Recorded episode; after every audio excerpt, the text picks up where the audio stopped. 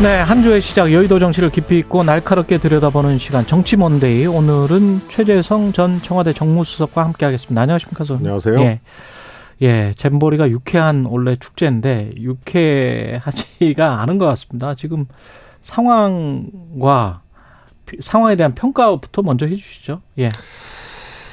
아, 있을 수 없는 일이 일어난 거죠. 음. 그런데 전 정부 또 책임 얘기를 해서 예. 정치적 공방이 돼 버렸어요. 예. 그래서 잼버리 대회의 취지와 의미가 이 대회 자체를 부실하게 하면서 사고가 났고 음. 어, 파행이 되고 그랬지만 이것을 이제 정치적 공방으로 또 갖고 오게 된 아마 이건 잼버리 역사상 전무후무한 풍경일 겁니다. 음.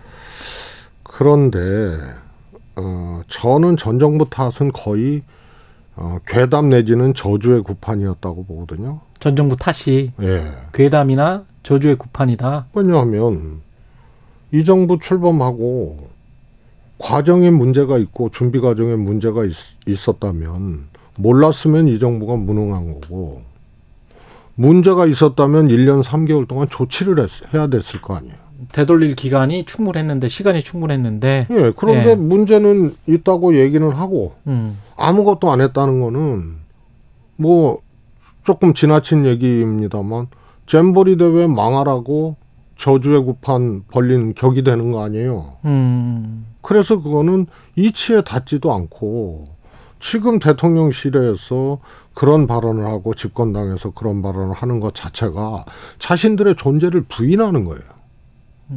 그러면 이 대회 망하라고 1년 3개월 동안 아무것도 안 하고 어? 팔짱 끼고 그렇게 기원했다는 얘기 아니에요?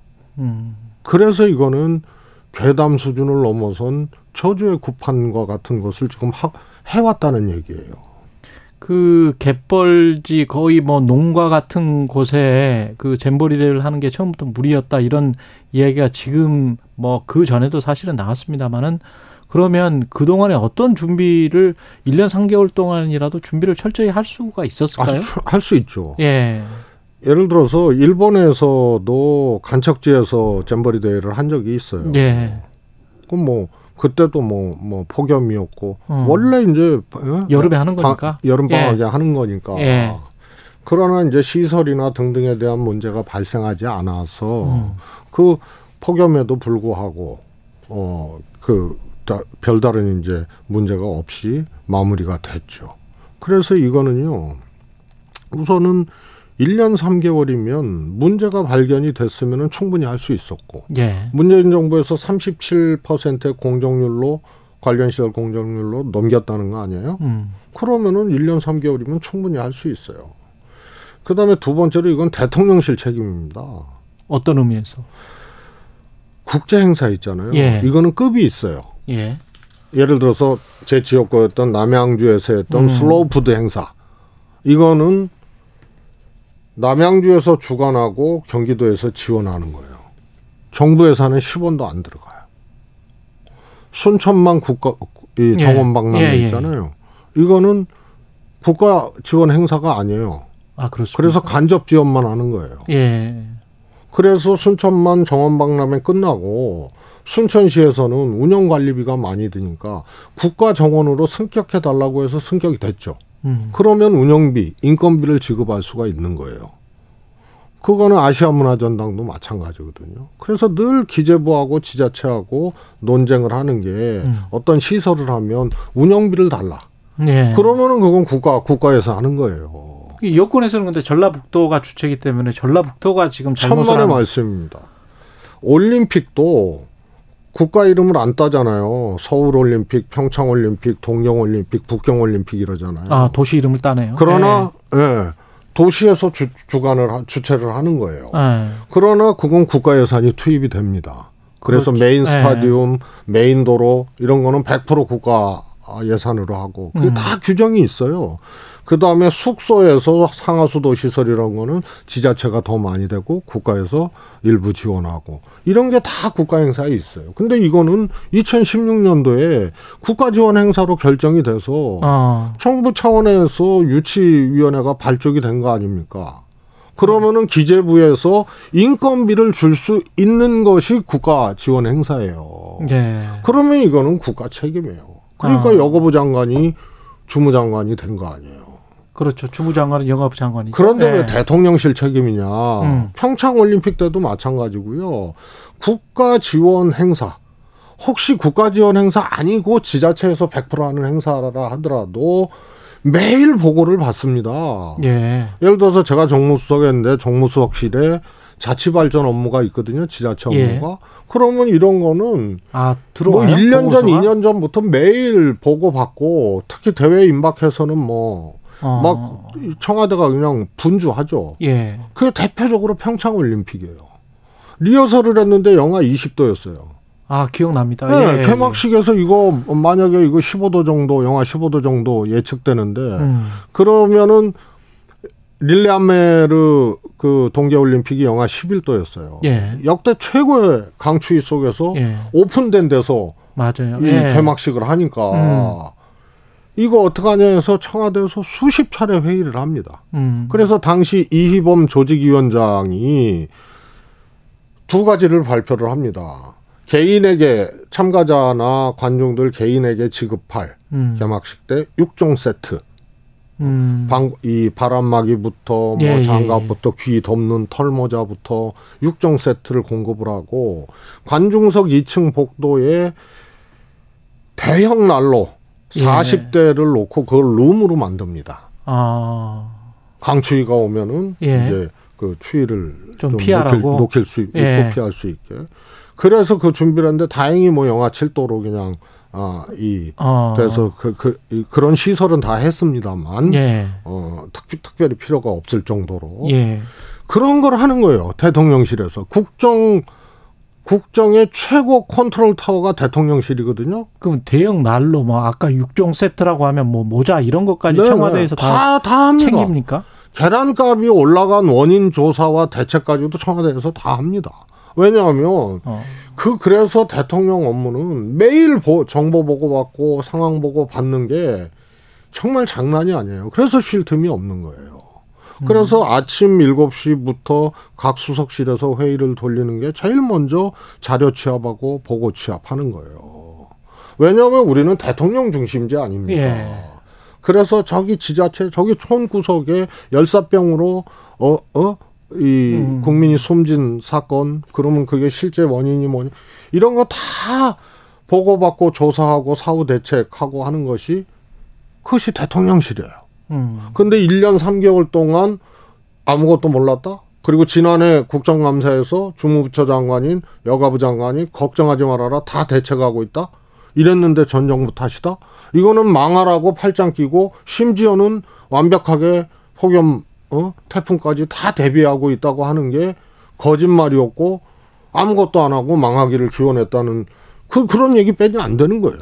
그래서 대통령실 책임입니다. 이준석 전 대표 같은 경우에 그래서 여가부가 폐지돼야 된다 라고 지금 주장을 하고 있는데 그거는 별개의 문제죠. 별개의 문제다. 네. 예. 또 한간에서는 음. 또 한쪽에서는 이 정부가 여가비 폐지를 어? 뭐 공약을 했기 때문에 예. 여가부의 힘이 안 실려서 그런다. 음. 뭐 이런 얘기를 하잖아요. 예. 그래서 대통령실 책임이라는 거예요.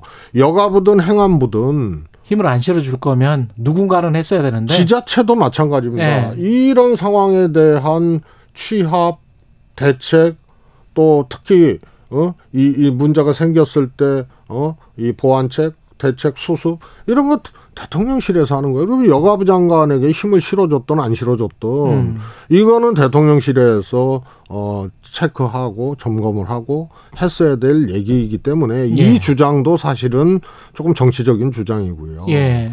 여가부가 그 능력이 없었기 때문에 이랬다는 것도 어 사실은 본질을 잘 어, 파악하지 못하는 어 정치적인 지적입니다. 알겠습니다.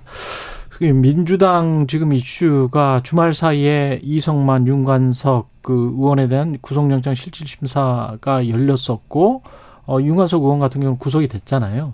어떻게 보세요? 앞으로 뭐 줄줄이 사탕일 것이다. 뭐 이런 이야기도 나오고 있는데. 어 우선은 윤관석 의원이 구속됐다는 것은 해당 사실에 대한 혐의 소명이 예. 검찰 수사에 의해서 지난번과는 다르게 좀 상당 정도 됐다는 음. 그런 얘기로 해석되어질 수 있죠. 특히 이제 송영길 대표의 전 보좌관이 구속됐잖아요. 예. 그리고 이번에 윤관석 의원이 구속되고 어 반면에 이제 이상 이- 이성만 의원은 어그 정도가 윤관석 의원하고는 좀 다르다 음. 다르고 가볍다고 어 생각을 한 거라고 보고요. 예. 그러면은 어 윤관석 의원은 해당 자금을 직접 어 가져와서 뿌리는 이 전 과정에 이제 주도적인 역할을 아. 했다는 거고 예. 그런데 의원들은 자금을 조성하고 누군가로부터 받은 것이 아니고 음. 이것을 받았다는 혐의 아니에요? 그렇죠. 윤관석 의원 등으로부터. 예. 그러, 그런데 해당 의원들은 부인하고 있는 거죠. 음. 그래서 이거 규명 지금 명단이 나온 네, 의원들. 이거 이 명단 나온 것 자체가 잘못된 거죠. 예. 그래서 이 이거를 규명하기는 이제 쉽지 않을 터인데 예. 어, 민주당은 일단 어, 저런 논평을 했잖아요 대변인 발로 음. 야, 여당도 무슨 어, 창원시장 뭐 5억 수수도 있고 예. 그 다음에 뭐 저 누가 태영호 의원 예. 뭐 쪼개기도 있고 황보승이 의원, 예. 김연아 의원 사례를 얘기하면서 어, 이 여당에는 춘풍이 불고 어. 야당에는 추상과 같다 그러는데 이렇게 연기하면 안 돼요. 아, 그냥 이 문제에 그- 대해서는 예. 이 문제에 대해서는 우선 윤관석 의원 음. 이, 이 차원에서 이런 일이 이- 있고 전당대회 때 이거 살펴된 것은 정말 이거는 문제가 있었다. 음. 그리고 과거에 뭐 천막 당사 뭐 이런 거또또 되풀이하면 구태스럽지만 그에 준하는 국민들께 어떻게 하겠다는 그런 어이 각오를 쇄신의 의지를 좀 돼요. 보여 보여야 예. 된다. 그런데 지금 혁신이가 이 조금 뭐라 그럴까요? 진퇴양난 설상가상의 상황으로 가면서 음. 예. 이 주체도 마땅치는 않죠. 지금 혁신이도 뭐 8월 말에 끝낸다고 하는데 이렇게 되면은 뭐 아무튼 그래서 예. 그래서 이거를 여당하고 연계시키는 거는 그냥 국민들이 다 알아요. 아. 저쪽에는 관대하고 뭐 이쪽에. 그래서 이거를 이 상황에서 연계시키는 거는 뭐 면피도 아니고 예. 어 그렇다고 뭐 우리는 책임 없다고 하는 것도 아니고 메시지가 불분명해요. 예. 이렇게 갈 것이 아니고 이거는 확실히 시절에 져야 전당대회에서 일어난 거기 때문에 음. 어, 잘못했다고 하고 음. 그 다음에 어, 어떻게 하겠다. 음. 어? 이, 이런 이제 각오나 의지를 피력하고 실제로 또 그런 것들이 필요하고요.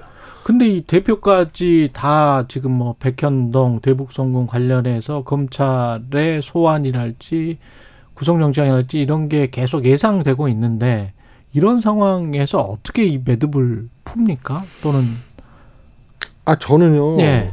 이 윤석열 대통령이 후보로 나왔을 때부터 음. 그 다음에 뭐 당연히 이제 당선된 취임하신 후 검찰공화국 얘기를 뭐 했잖아요. 뭐 야당만 한 게 아니고 찍은 국민들도 그런 측면들이 좀 우려되고 걱정됐던 것들은 있을 거예요. 찍은 분들 중에서도. 예.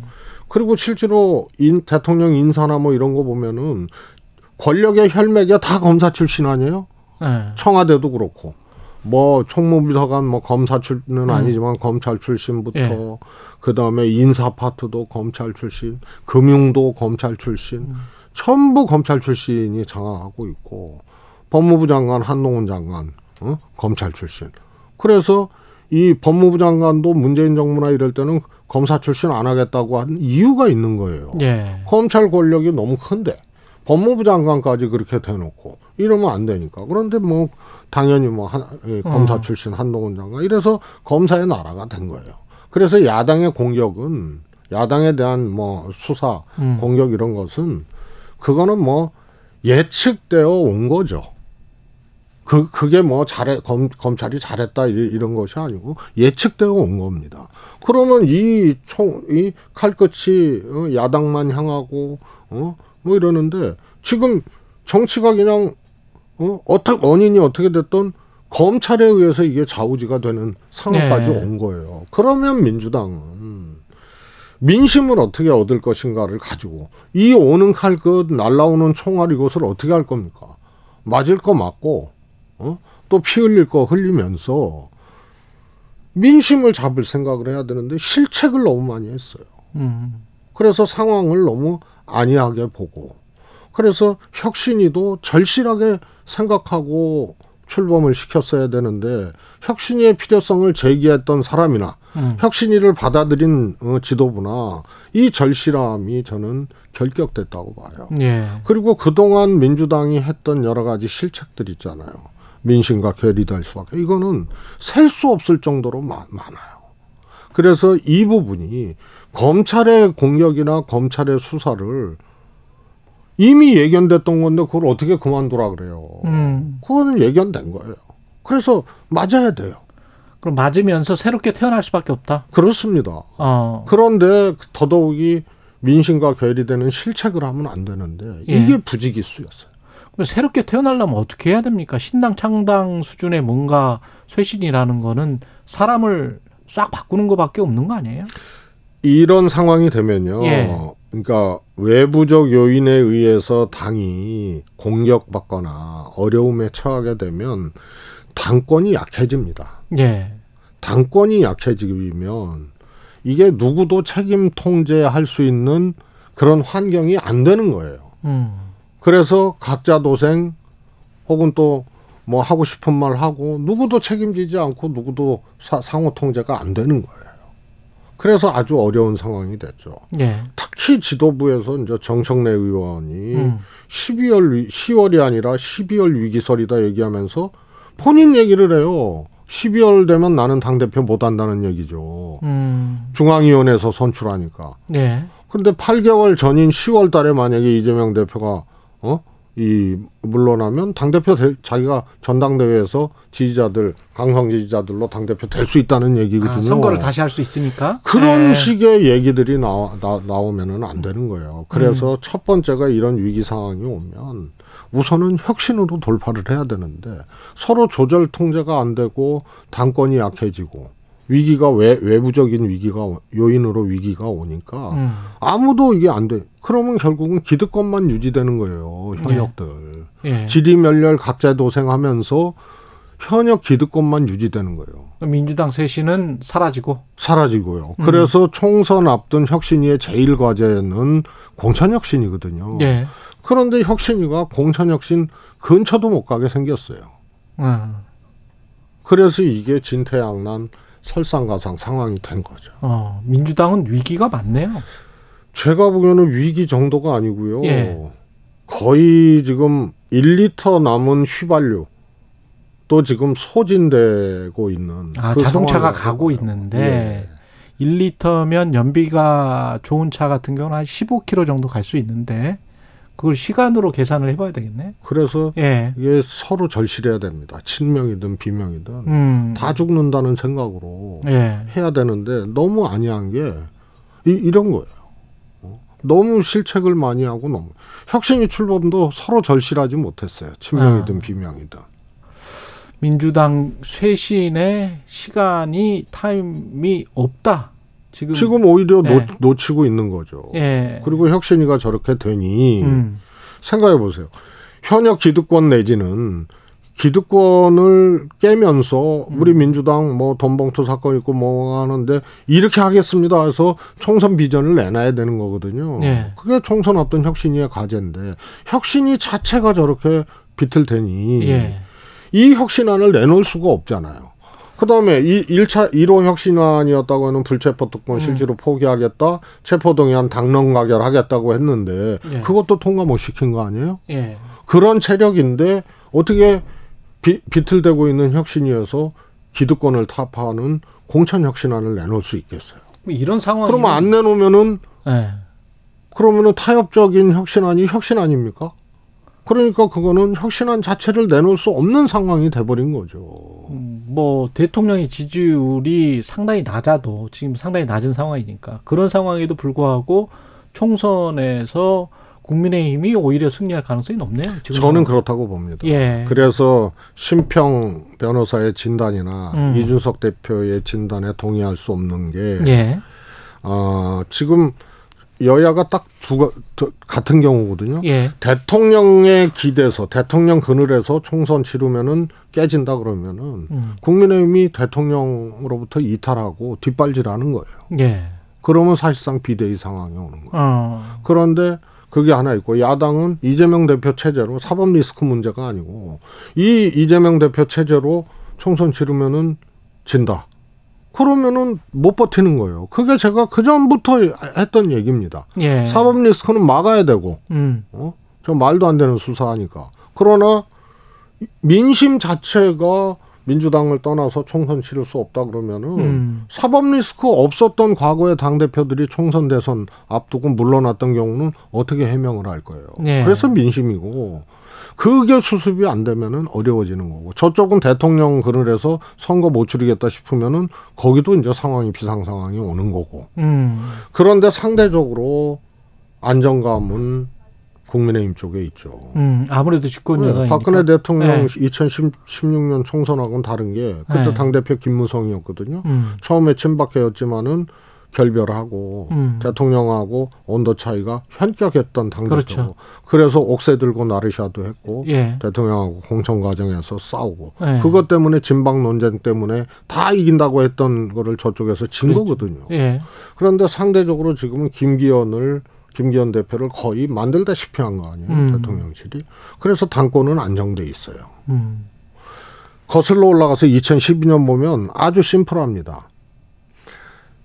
2008년 총선에서 친박은 학살당했어요. 음. 그래서 박근혜 대통령이 나도 속고 국민도 속았다고 당시 음. 예, 예. 야당 에, 저 여당이었지만 예. 이명박 대통령 때 예. 그랬어요.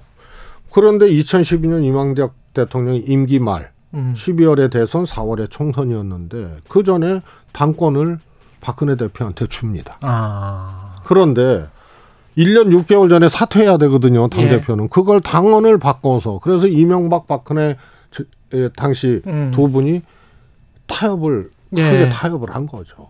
그래서 민주당이 다 이긴다는 선거를 거기서 이겼어요. 음. 그래서 이- 상대적으로 안정돼 있다. 네. 그런 반면에 민주당은 태풍이 불고 폭풍이 불고 어. 휘청거리고 있고. 구심력이 작용하고 원심력이 작용하고 있다. 그래서 지금 예. 상태로 치르면 칩니다. 알겠습니다. 여기까지 듣겠습니다. 최재성 전 청와대 정무수석이었습니다. 고맙습니다. 감사합니다.